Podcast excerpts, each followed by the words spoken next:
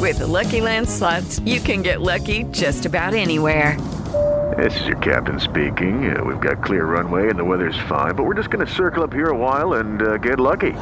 No, no, nothing like that. It's just these cash prizes add up quick. So I suggest you sit back, keep your tray table upright, and start getting lucky. Play for free at LuckyLandSlots.com. Are you feeling lucky? No purchase necessary. Void where prohibited by law. 18 plus terms and conditions apply. See website for details. Hello, everybody. This is Marshall Poe. I'm the editor of the New Books Network, and I'd like to tell you that we have a new and improved website. It has two new features that we think you'll love. One of them is a vastly improved search engine so that when you type in keywords, you'll get a bunch of episodes really quick. The other is the ability to create a listener account. And in that listener account, you can save episodes for later listening. So you can create a kind of listening list. We think these features are neat and we think you'll enjoy them. Please visit the site today. Welcome to the New Books Network.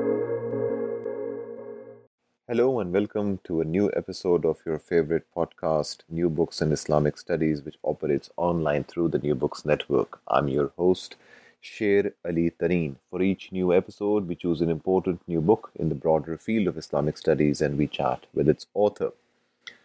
In her scintillating new book, The Beauty of the Huri Heavenly Virgin's Feminine Ideals, Nerina Rustomji presents a fascinating and multi layered intellectual and cultural history of the category of the Huri and the multiple ideological projects in which it has been inserted over time and space.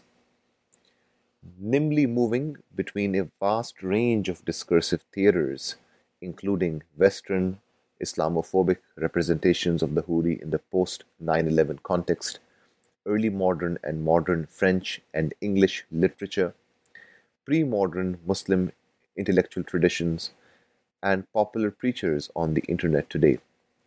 Rustomji shows the complexity of this category and its unavailability for a canonical definition. The beauty of the Huri is intellectual history at its best that combines philological rigor with astute theoretical reflection. And all this Rustomji accomplishes in prose, the delightfulness of which competes fiercely with its lucidity. Here now is my conversation with Professor Nerina Rustomji. Hello, Nerina. How are you doing? Uh, wonderful to have you on uh, the New Books Network uh, or to talk about this really incredible and wonderful uh, new book uh, that I was very excited to read and really learned a lot from, and looking forward to this uh, conversation about it. This much anticipated book, really, that is finally out, and it's really a thrill to have read it.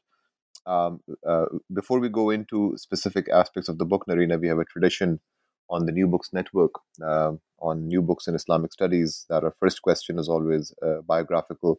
And very broadly speaking, if you could give a sense to our listeners about how you became a scholar of Islam and uh, Muslim societies. Well, first of all, Sherali, thank you so much for your invitation and for reading the book and for really opening up this conversation. I'm I'm looking forward to being in conversation with you. You are such an astute reader, and so I am really looking forward to hearing um, what you have to say as well. So I came to the history of Islamic society and Islamic studies by way of studying with two remarkable historians. Uh, the first is Denise Spellberg, who is an exquisite intellectual historian who has forged new directions of study.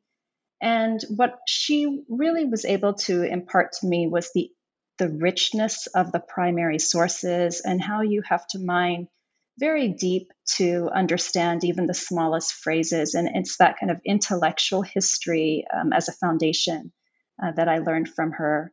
And the second is Dick Bulliet, who um, has this extraordinary, searching, creative mind, um, is a social historian who's embraced so many different new methodologies.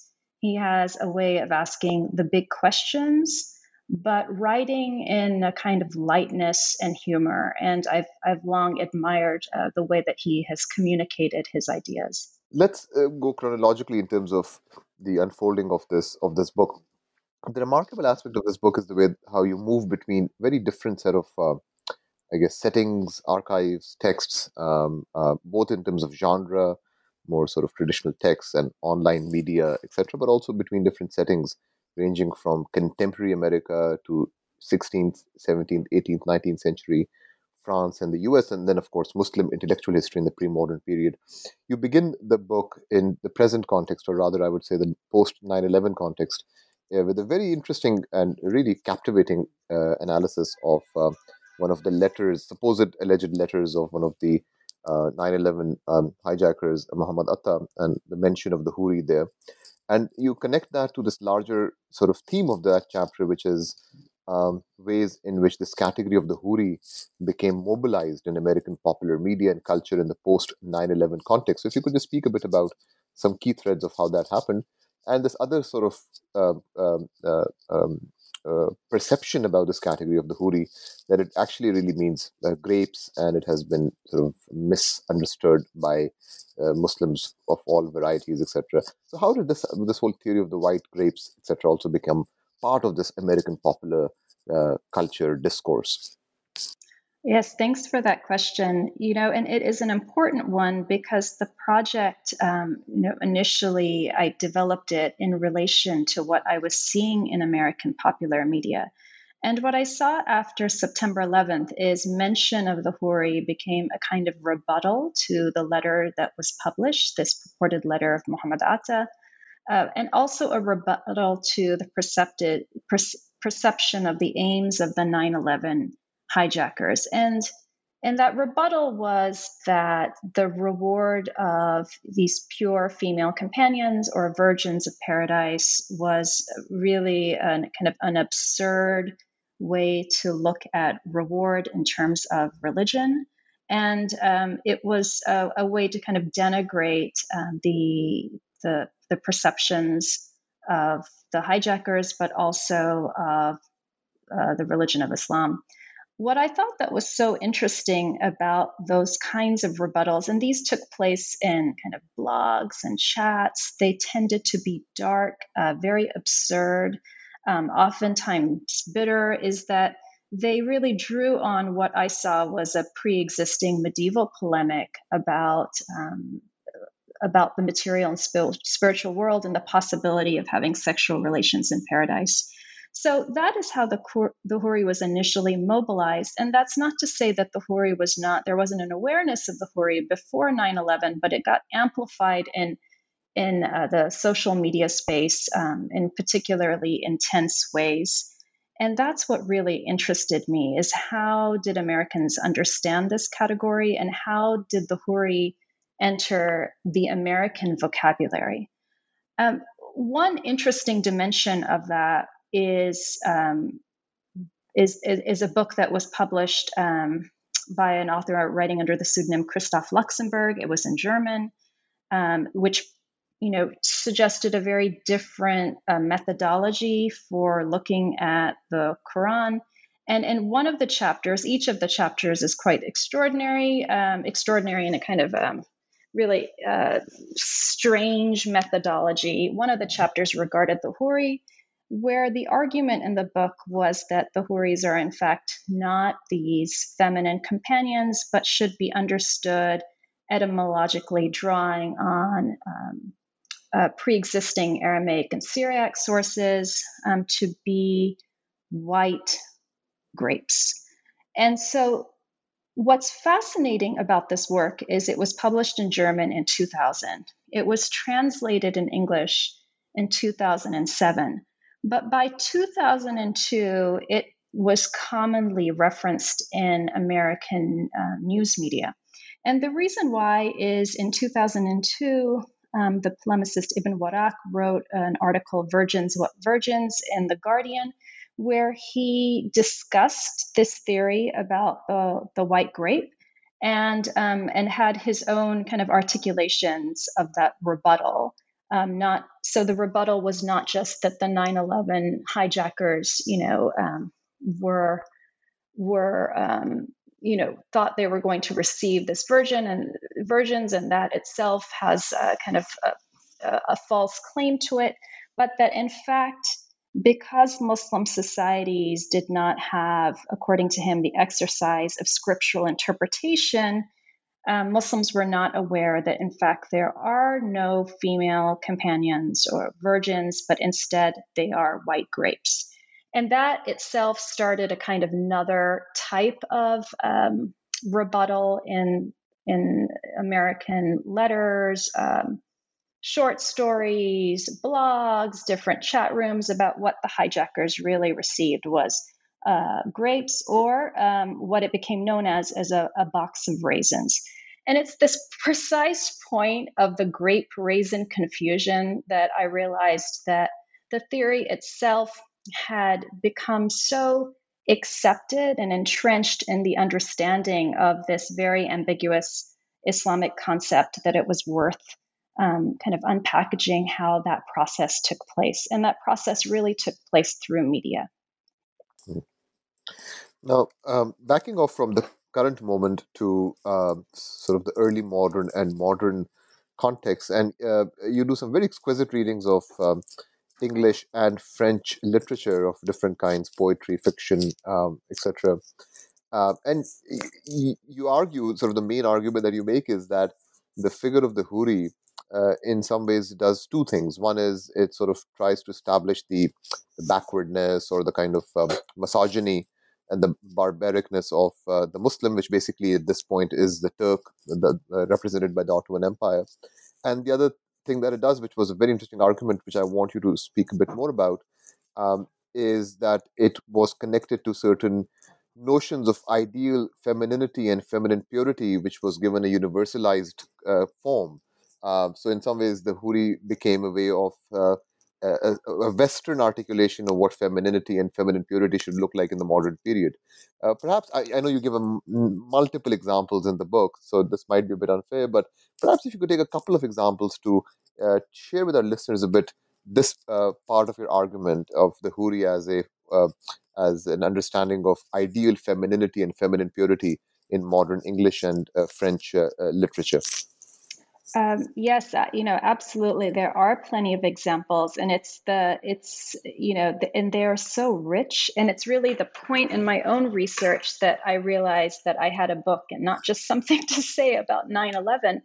And that is when you look at the where you have these kind of multiplicities that come through the literature. And as you mentioned, there is, um, you know, definitely a, a, narrative and an explanation about the Huri reinforces this uh, vision that Islam is um, over sexualized and that um, Muslim men can be kind of oppressors, and that continues.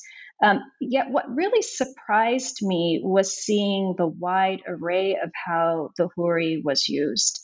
And, you know, the first credit we need to give that to um, the actual term Huri, the credit needs to go to this French traveler de Loir, who in um, 1640 is um, in Istanbul in the Ottoman Empire. He he uh, leaves from Marseille and he and he writes these letters that get published in 1654.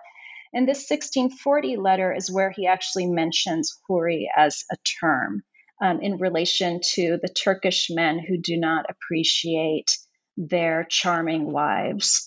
Um, and instead, you know, talk about these these female beauties. And what's significant about these letters is it takes the Huri outside of the earlier theological text into what I would call a kind of lived historical space. That is, uh, a European traveler interacting with people learning from them and in a kind of anthropological way of reporting um, reporting about them.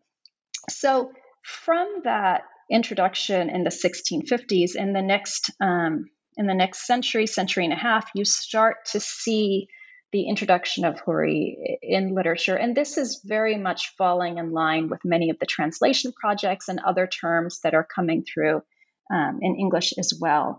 And so with the letters of Horace Walpole, you have in 19 uh, sorry 1743 he makes the first kind of reference to Huris in English in this kind of ridiculous parody of a letter. And in 1945, in another letter, refers to Lady Granville as being as handsome as the Huris. And it's that reference that made me pause and investigate further because he wasn't just drawing upon this idea of uh, an expanding English world that was widening in its own outlook and drawing upon, you know, other locales and vocabularies to complement this particular um, this particular noblewoman. But what he was doing was setting up a kind of structure where Huri became not just an artifact, but something that was more deeply rooted into the model.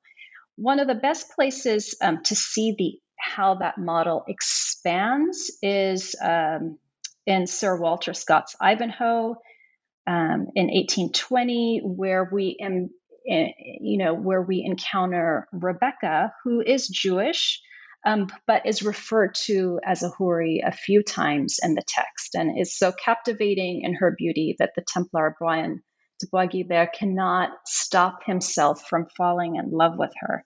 Um, so you see these references irrespective of religion, irrespective of station, that is to say, you know, nobility versus a woman who is not as entitled. Um, but I think the most, um, for the purposes just of our discussion today, the most interesting place is in Jane Eyre. So Charlotte Bronte in Jane Eyre um, really does refer to kind of larger issues about empire, uh, uh, patriarchy, polygamy through the story of Rochester and his governess Jane Eyre. And in one of the passages, um, when Rochester is you know, riding this carriage back with Jane Eyre. Um, they had gone to town to go shopping so that she could buy fabrics for their upcoming wedding. And Jane Eyre kept on, um, you know, who, Jane Eyre, who is austere, she is principled. She kept on kind of um, being attracted by these austere, simple fabrics. And he kept on wanting to show her the like satins and the silks and all the colors. And in this exchange, this very flirtatious exchange, as he's trying to hold her hand, he makes this reference um, to the Houris and her as you know possibly part of this. And she has a very sharp rebuke. And what you see in this exchange, as gets teased out, I think, in, in many points in English literature, are competing models of what a Christian purity would look like for women. On one hand, you have this kind of principled modesty that is not aligned with a kind of cosmopolitan luxury. Um, and that would be represented by Jane Eyre, plain and simple. That's who Jane is. But Rochester is forwarding something else, which is the possibility of a heroine who is equally principled but embraces the cosmopolitanism that is part of this widening world for the English. And so, this is how the Houri becomes this kind of universalized notion of femininity and feminine purity. It is, it's a purity that accords with Christian values, but it's one that can embrace the kind of material, um, the material gains of a widening empire. And and that kind of tension, you see that also in American monthly magazines where there are references um, to American ladies who are Houris. There are poems about Houris. And it's, I think, very much in accord with this idea of how to maintain the purity, but also the allure that may have been um, recognized as being the allure of, or, or the allure that was recognized as being attractive about other places and other empires. Now let's move to the other uh, sort of, um, um, I guess, way in which the, this category of the Houri gets mobilized.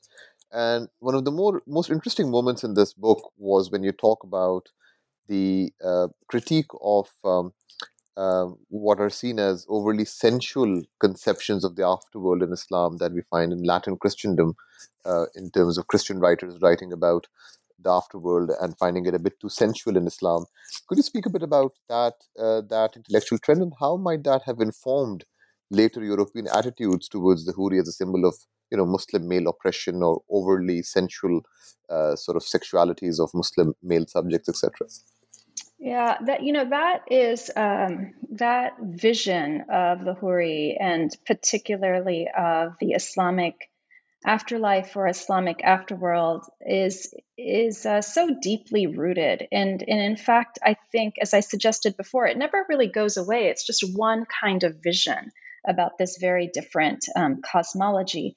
And that cosmology is really based in Christian um, understandings of the division between the material and the spiritual world. So, in the you know Christian eschatology, the there there's an afterlife. Um, there isn't as developed an after world, and what I mean by that is that the the future world is one that is understood as its proximity to the divine um, it has this kind of spiritual component to it, and it does not, um, it's not as populated with material realities or even the kinds of social relations you see in other um, other eschatologies. By contrast, what we see in the kind of Islamic eschatology is that you not only have an afterlife where you have relations with other people, uh, there's the ability to meet ancestors, meet progeny, but that it is articulated through the terms of a material world. So there is, uh, you know, goods, stuff, textiles, uh, jewelry, uh, food, drink, and in that larger landscape, um, you have the the capacity to have sexual relations, which is um, part of um, part of the Islamic traditions of eschatology. But the also part of the tradition that is incredibly sensational for theologians of Latin Christendom. You know, on, on two counts. The first is that that there is this kind of material dimension to perfect cosmology, but the second is um, just the kind of um, very plain and direct capacity for uh, for sexuality, um, which becomes kind of uh, abhorrent, disgusting in these texts, almost a kind of taboo. And the way that you see this play out in the theological text is the kind of reference to the perpetual virgins, um, the focus on Muhammad as a prophet and his um, kind of sexual appetites. But you also see it in, for example, the texts like Marco Polo, who, in talking about the assassins, you know, refers to these beautiful women in paradise. In the tales of Prester John in the 14th century, you really have this discussion of uh, the, the invocation of perpetual virgins.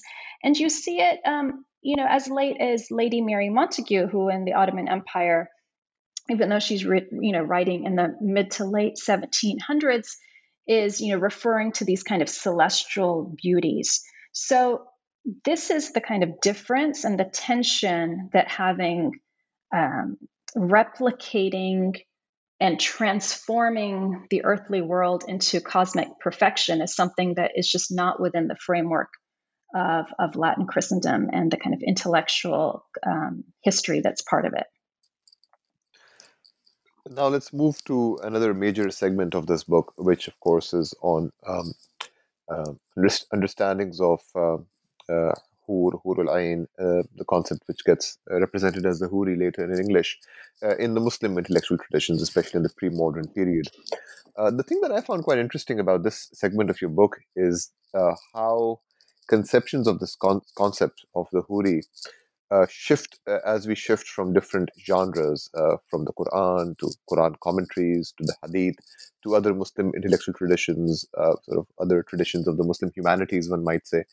Um, um, I was wondering if you could talk a bit about how how these understandings shift from genre to genre, how it gets more expansive, and how different sort of genres have their own way of um, understanding and presenting uh, this particular category.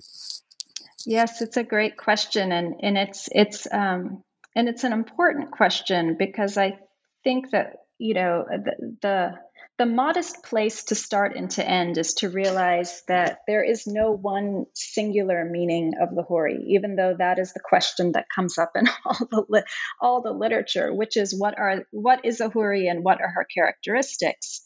Um, but instead, what we see are really multiple meanings and multiple frameworks through different literatures.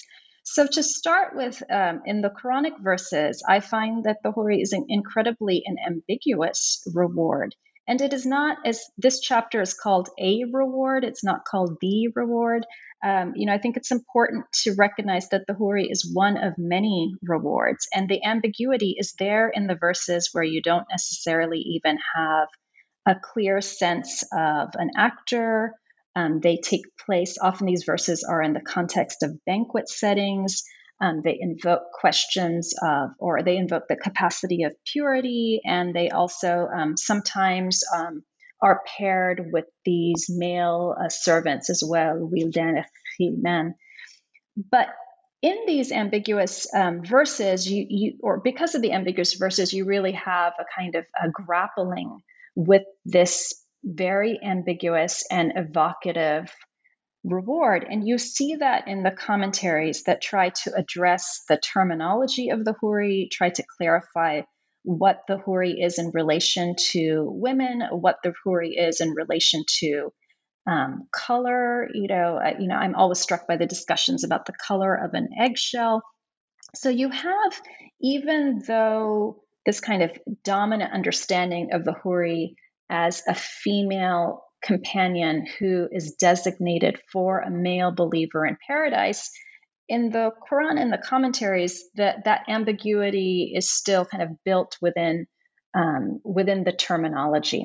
What happens, I think, what's interesting in the Hadith, and, and here the time frames are are you know paralleling the commentaries as well, is you have a greater um, description that comes um, along with the Huri, including description in terms of the senses as well as the the products of the huri, what she's made of. Um, you know, um, what are the what is the the jewelry what kinds of brocade um, how what her body is is physically made of which is this kind of opulent materials by the time you have really in the 800s onwards what i call these eschatological manuals and what i mean by that is kind of small narratives that take traditions of the, the hadith but put them within a narrative form and really form these kind of early tours of paradise, the Huri becomes a kind of prime figure in in paradise and um, and particularly the prime female of paradise to such a point that the Huri becomes the most active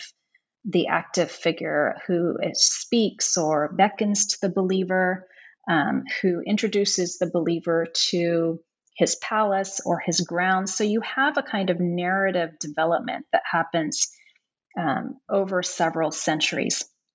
Within that narrative development, and again, outside of that kind of theological, um, those theological genres, you also have in the Fadal al Jihad traditions, um, much more formulaic ways of designating the Huri or marriage to the Huris as being a reward for um, a reward for battle. And so the cosmic marriage of the the Huri has its own kind of temporal and spatial framework, so that seeing the Huri uh, before death or seeing the Huri in a garden before battle kind of signals um, a particular intention, but also signals a kind of in between state between um, earthly lived experience and, and what is promised afterwards. What I think that's really interesting in those traditions is that the Huri becomes even more formulaic. So you don't necessarily have descriptions, that ambiguity is not there. All you have is this invocation of marriage as a reward. And I, I, think it's interesting that some of these traditions also um, describe Christians who are so, you know, overjoyed with seeing this magnificent female figure um, on earth that they too convert. So, you know, it's one of those places like when I noticed uh, Rebecca was a Huri and Ivanhoe that you have this kind of crossing of, um, I guess, uh, uh, traditional or, or, or, constructed religious um, lines and cosmologies. Beyond that, you also have mentions of the Huri in um, literatures like Al Jahiz's Risalat al Qiyan, which talks about singing slave girls and invokes traditions, um, the kind of um, aesthetics of the Huri, but also suggests that it could be possibly the other way around that traditions of the Huri are literally being inscribed in some of um, on the bodies of some of the singing slave girls. So there's something really interesting that's happening um, in the that kind of literature as well that's suggesting that in lived historical experience there was this kind of play with the idea um, and some of the symbols that were associated with the Huri. I don't know about you, but I'm very busy and I don't have a lot of time to cook. That's why I subscribe to Factor. Eating better is easy with Factor's delicious, ready to eat meals. Every fresh, never frozen meal is chef crafted, dietitian approved, and ready to go in just two minutes. You'll have over 35 different options to choose from every week, including Calorie Smart, Protein Plus, and Keto. These are two minute meals. Factor meals are ready to eat and heat, so there's no prepping, cooking, or cleanup needed. They're flexible for your schedule. Get as much or as little as you need by choosing your meals every week. Factor is the perfect solution if you're looking for fast, premium options with no cooking required. Sign up and save. We've done the math, and this is important. Factor is less expensive than takeout, and every meal is dietitian approved to be nutritious and delicious. Head to factormeals.com slash NBN50 and use code NBN50 to get 50% off. That's code NBN50 at factormeals.com slash NBN50 to get 50% off. Moving to um, another uh, genre where you um, analyze uh, this category, which is more contemporary um, uh, articulations of um, the Huri and place its place in Muslim eschatology. In the present moment, through things like um, you know cassettes and the internet, and through the voices of what one might call popular preachers, I wanted to focus on one particular figure that I found particularly fascinating in this latter segment of uh, your book, uh, the famous or infamous, depending on your perspective, um, uh, Anwar al Awlaki and the way that he mobilized this category of the Huri. Um, could you uh, talk a bit about uh, him and his understanding? And in this segment, you also make, of course, a very important point about the media that people like him employed uh, in transmitting the message. And why the, why is that media also very important to your point to your argument in this in this part of your book? Yeah the, this part of the book um, you know it it it is uh, it is more you know exploratory in nature because um, what i do in this part of the book is i start looking at um, videos um, particularly YouTube videos, of which um, many um, are are no longer accessible. So you know, I've I've archived the ones that I've I've worked on, and what these videos do is they offer what I call tours of paradise. So earlier I talked about the eschatological manuals as this kind of precursor of a, a narrative that takes someone through different levels of paradise and and hellfire um, and shows you know what is significant about the different levels of uh, different punishments and the different rewards. But what i found with the youtube videos is that they were creating the same kind of narrative for a digital age. And these tours of paradise um, became kind of platforms for preaching um, they're also platforms for developing um, what scholars have really focused on is affective ties in digital communities. And um, the tours of the paradise can can range, um, and I cover I, I, do cover a range of them in in the book. Why Anwar al-Awlaki is so interesting um, is that his tours of paradise were were quite developed um, in this kind of um, multi series volume. And um, and in these volumes, um, he discusses the Huri and the kind of capacity of the Huri as a reward, as one of these rewards of paradise. And in, in one of the passages, um, what he does is he talks about a text um, by Ibn al Nahas, uh, one particular section, um, which is part of a larger piece in his own Ibn Nahas's writings about what stops you from going on jihad. And one of the, you know, one of the, the queries is, you know, the affection you have for your wife. And so Ibn Nahas has this kind of um, uh, dialectic he has within this section, where he shows that the the capacity and the constitution of the huri is so much more superlative than the wife. So this you know text from the 15th century Anwar Awlaki takes and kind of folds it into his tours of paradise. And and what's really remarkable about it is you know the the ways that in the kind of multiple representations of these tours you have the images that are associated with them. Um, and so it becomes you know two interesting things come out of these very dynamic youtube videos First is this kind of present presentation of earlier text and exposition of them. But second of all is um, through the visualization of that argument and, and using the kind of techniques in the YouTube video that you can, um, or he made kind of connections with uh, more kind of contemporary practices. So that is to say, he uses the category of the Huri both as a kind of um, commentator, but also invoking um, what becomes, you know, the, the 20th and 21st century jihad movements. What was interesting for me as I was studying many of these videos um, is if we focused on the video itself as a text, um, we could do a formal analysis, which is basically what I do in the chapter.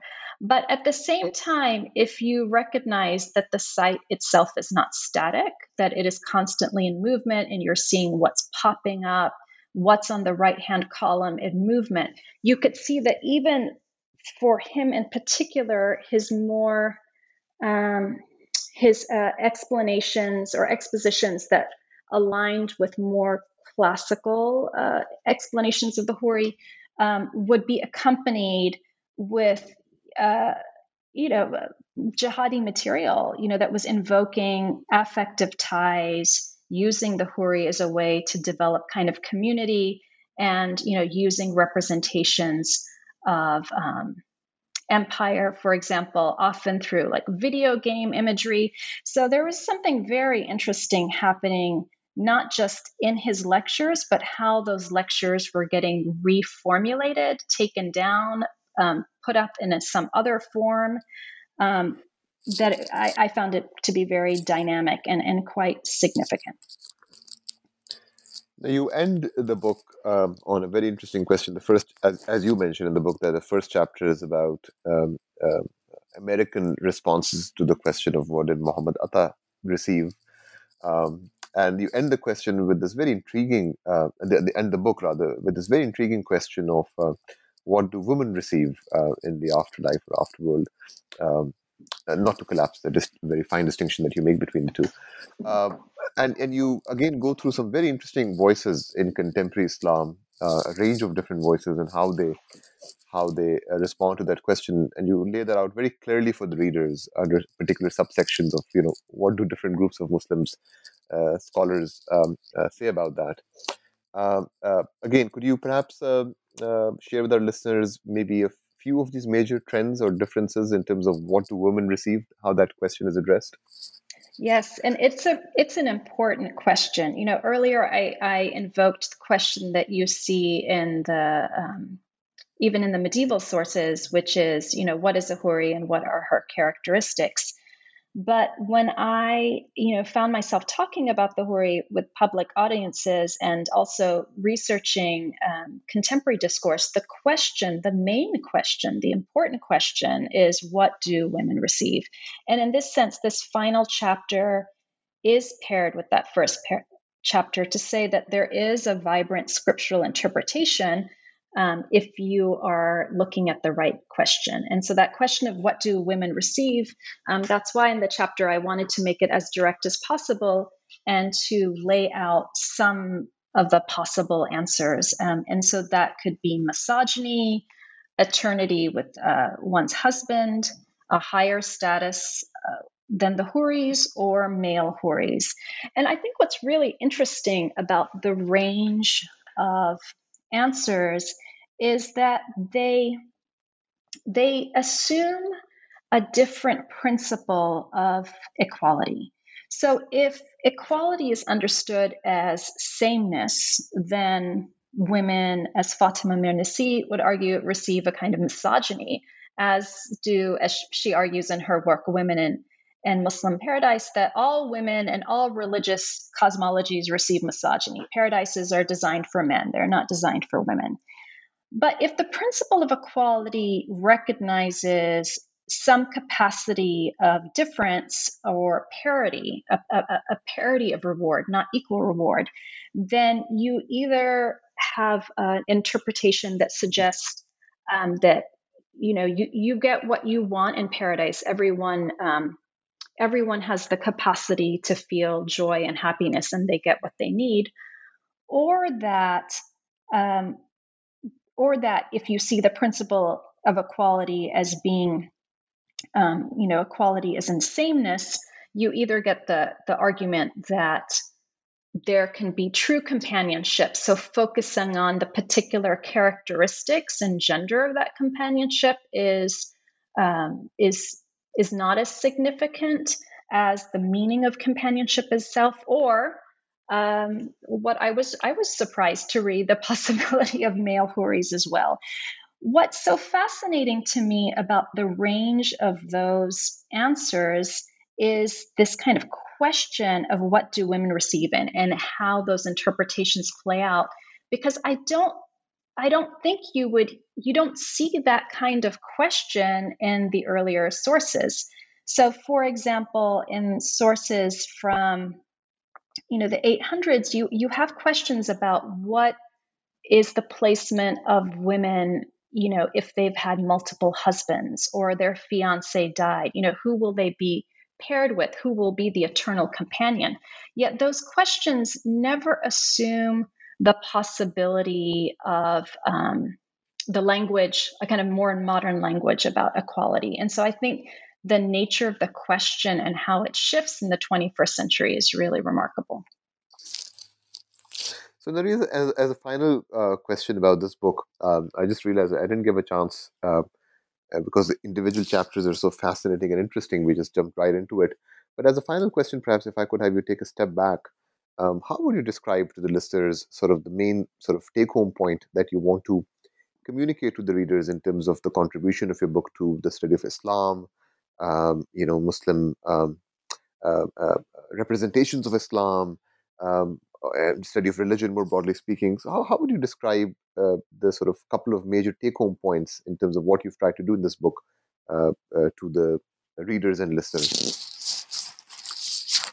I think the way that I I would articulate it is that in the figure of the Houri, we see a feminine figure who is so useful uh, that the meaning of the Houri cuts across time, cannot be contained by periodization or genre, and even, you know, expands beyond the idea of what is Islamic and what is not Islamic.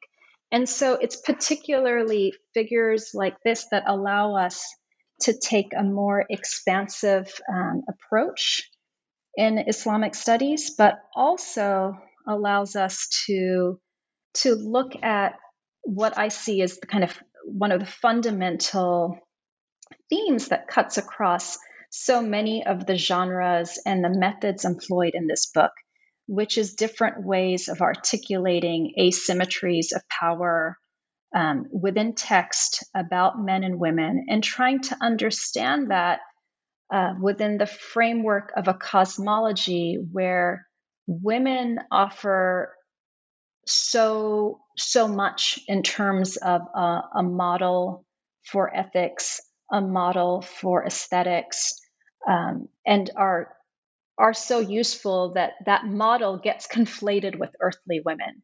And so, in that sense, I think really what I try to do in these different chapters, and Sher Ali, you were you were quick to pick up, you know, that every chapter not only has a different genre, but it has a different method to explore that genre that that the figure of the Houri has compelled across time, it has compelled across genre, And um, the book is a, is a way to explain how. Well, as we come to the end of our time, uh, Nerina, could you uh, talk to us a bit about what the next project might be? Well, uh, the next project is, you know, I've spent um, I've spent some time thinking about the the material, the relationship between the material and the spiritual, not only in terms of Islamic studies and religious studies, but also in terms of the historical discipline, that relation between material culture and intellectual history. And um, ha- having done that, you know, I myself want to go into a slightly different direction. And I have to say, you know, as I was thinking about this question, I I've never been able to, to my satisfaction, answer the question that everyone asks each other, which is, what do you work on? You know, in the early part of my career, I, you know, would identify my languages and my periods, and that didn't seem, you know, s- satisfactory. And that in another point in my career, I would list what I consider to be my historical methodologies, cultural or intellectual history, and that was lacking specificity. And at a certain point, I just gave up and I said, you know, I just work on whatever I want to. And that was just dodging the question. And so it's really through the project, um, this Huri project, that I was able to articulate that what animates me is this intersection of politics and aesthetics. And going forward, I'm going to be turning more to the aesthetics and, and getting back to the the medieval roots to so to say my hands in the dirt and, and looking at more social um, social uh, biological and technical histories.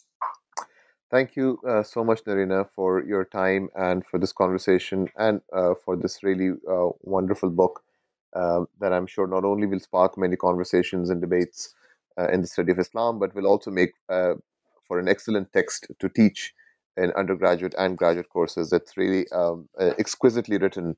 Uh, it's a really, really uh, difficult material, but has been presented in really accessible and lucid ways. So, thank you so much uh, for your time today. Thank you for your questions, and, and thank you for this wonderful conversation.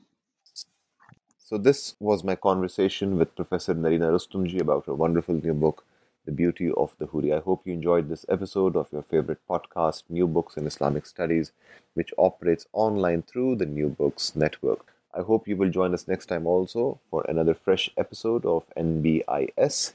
Until then, this is your host, Sher Ali Tareen, signing off. Take care, stay well, and keep listening to New Books in Islamic Studies.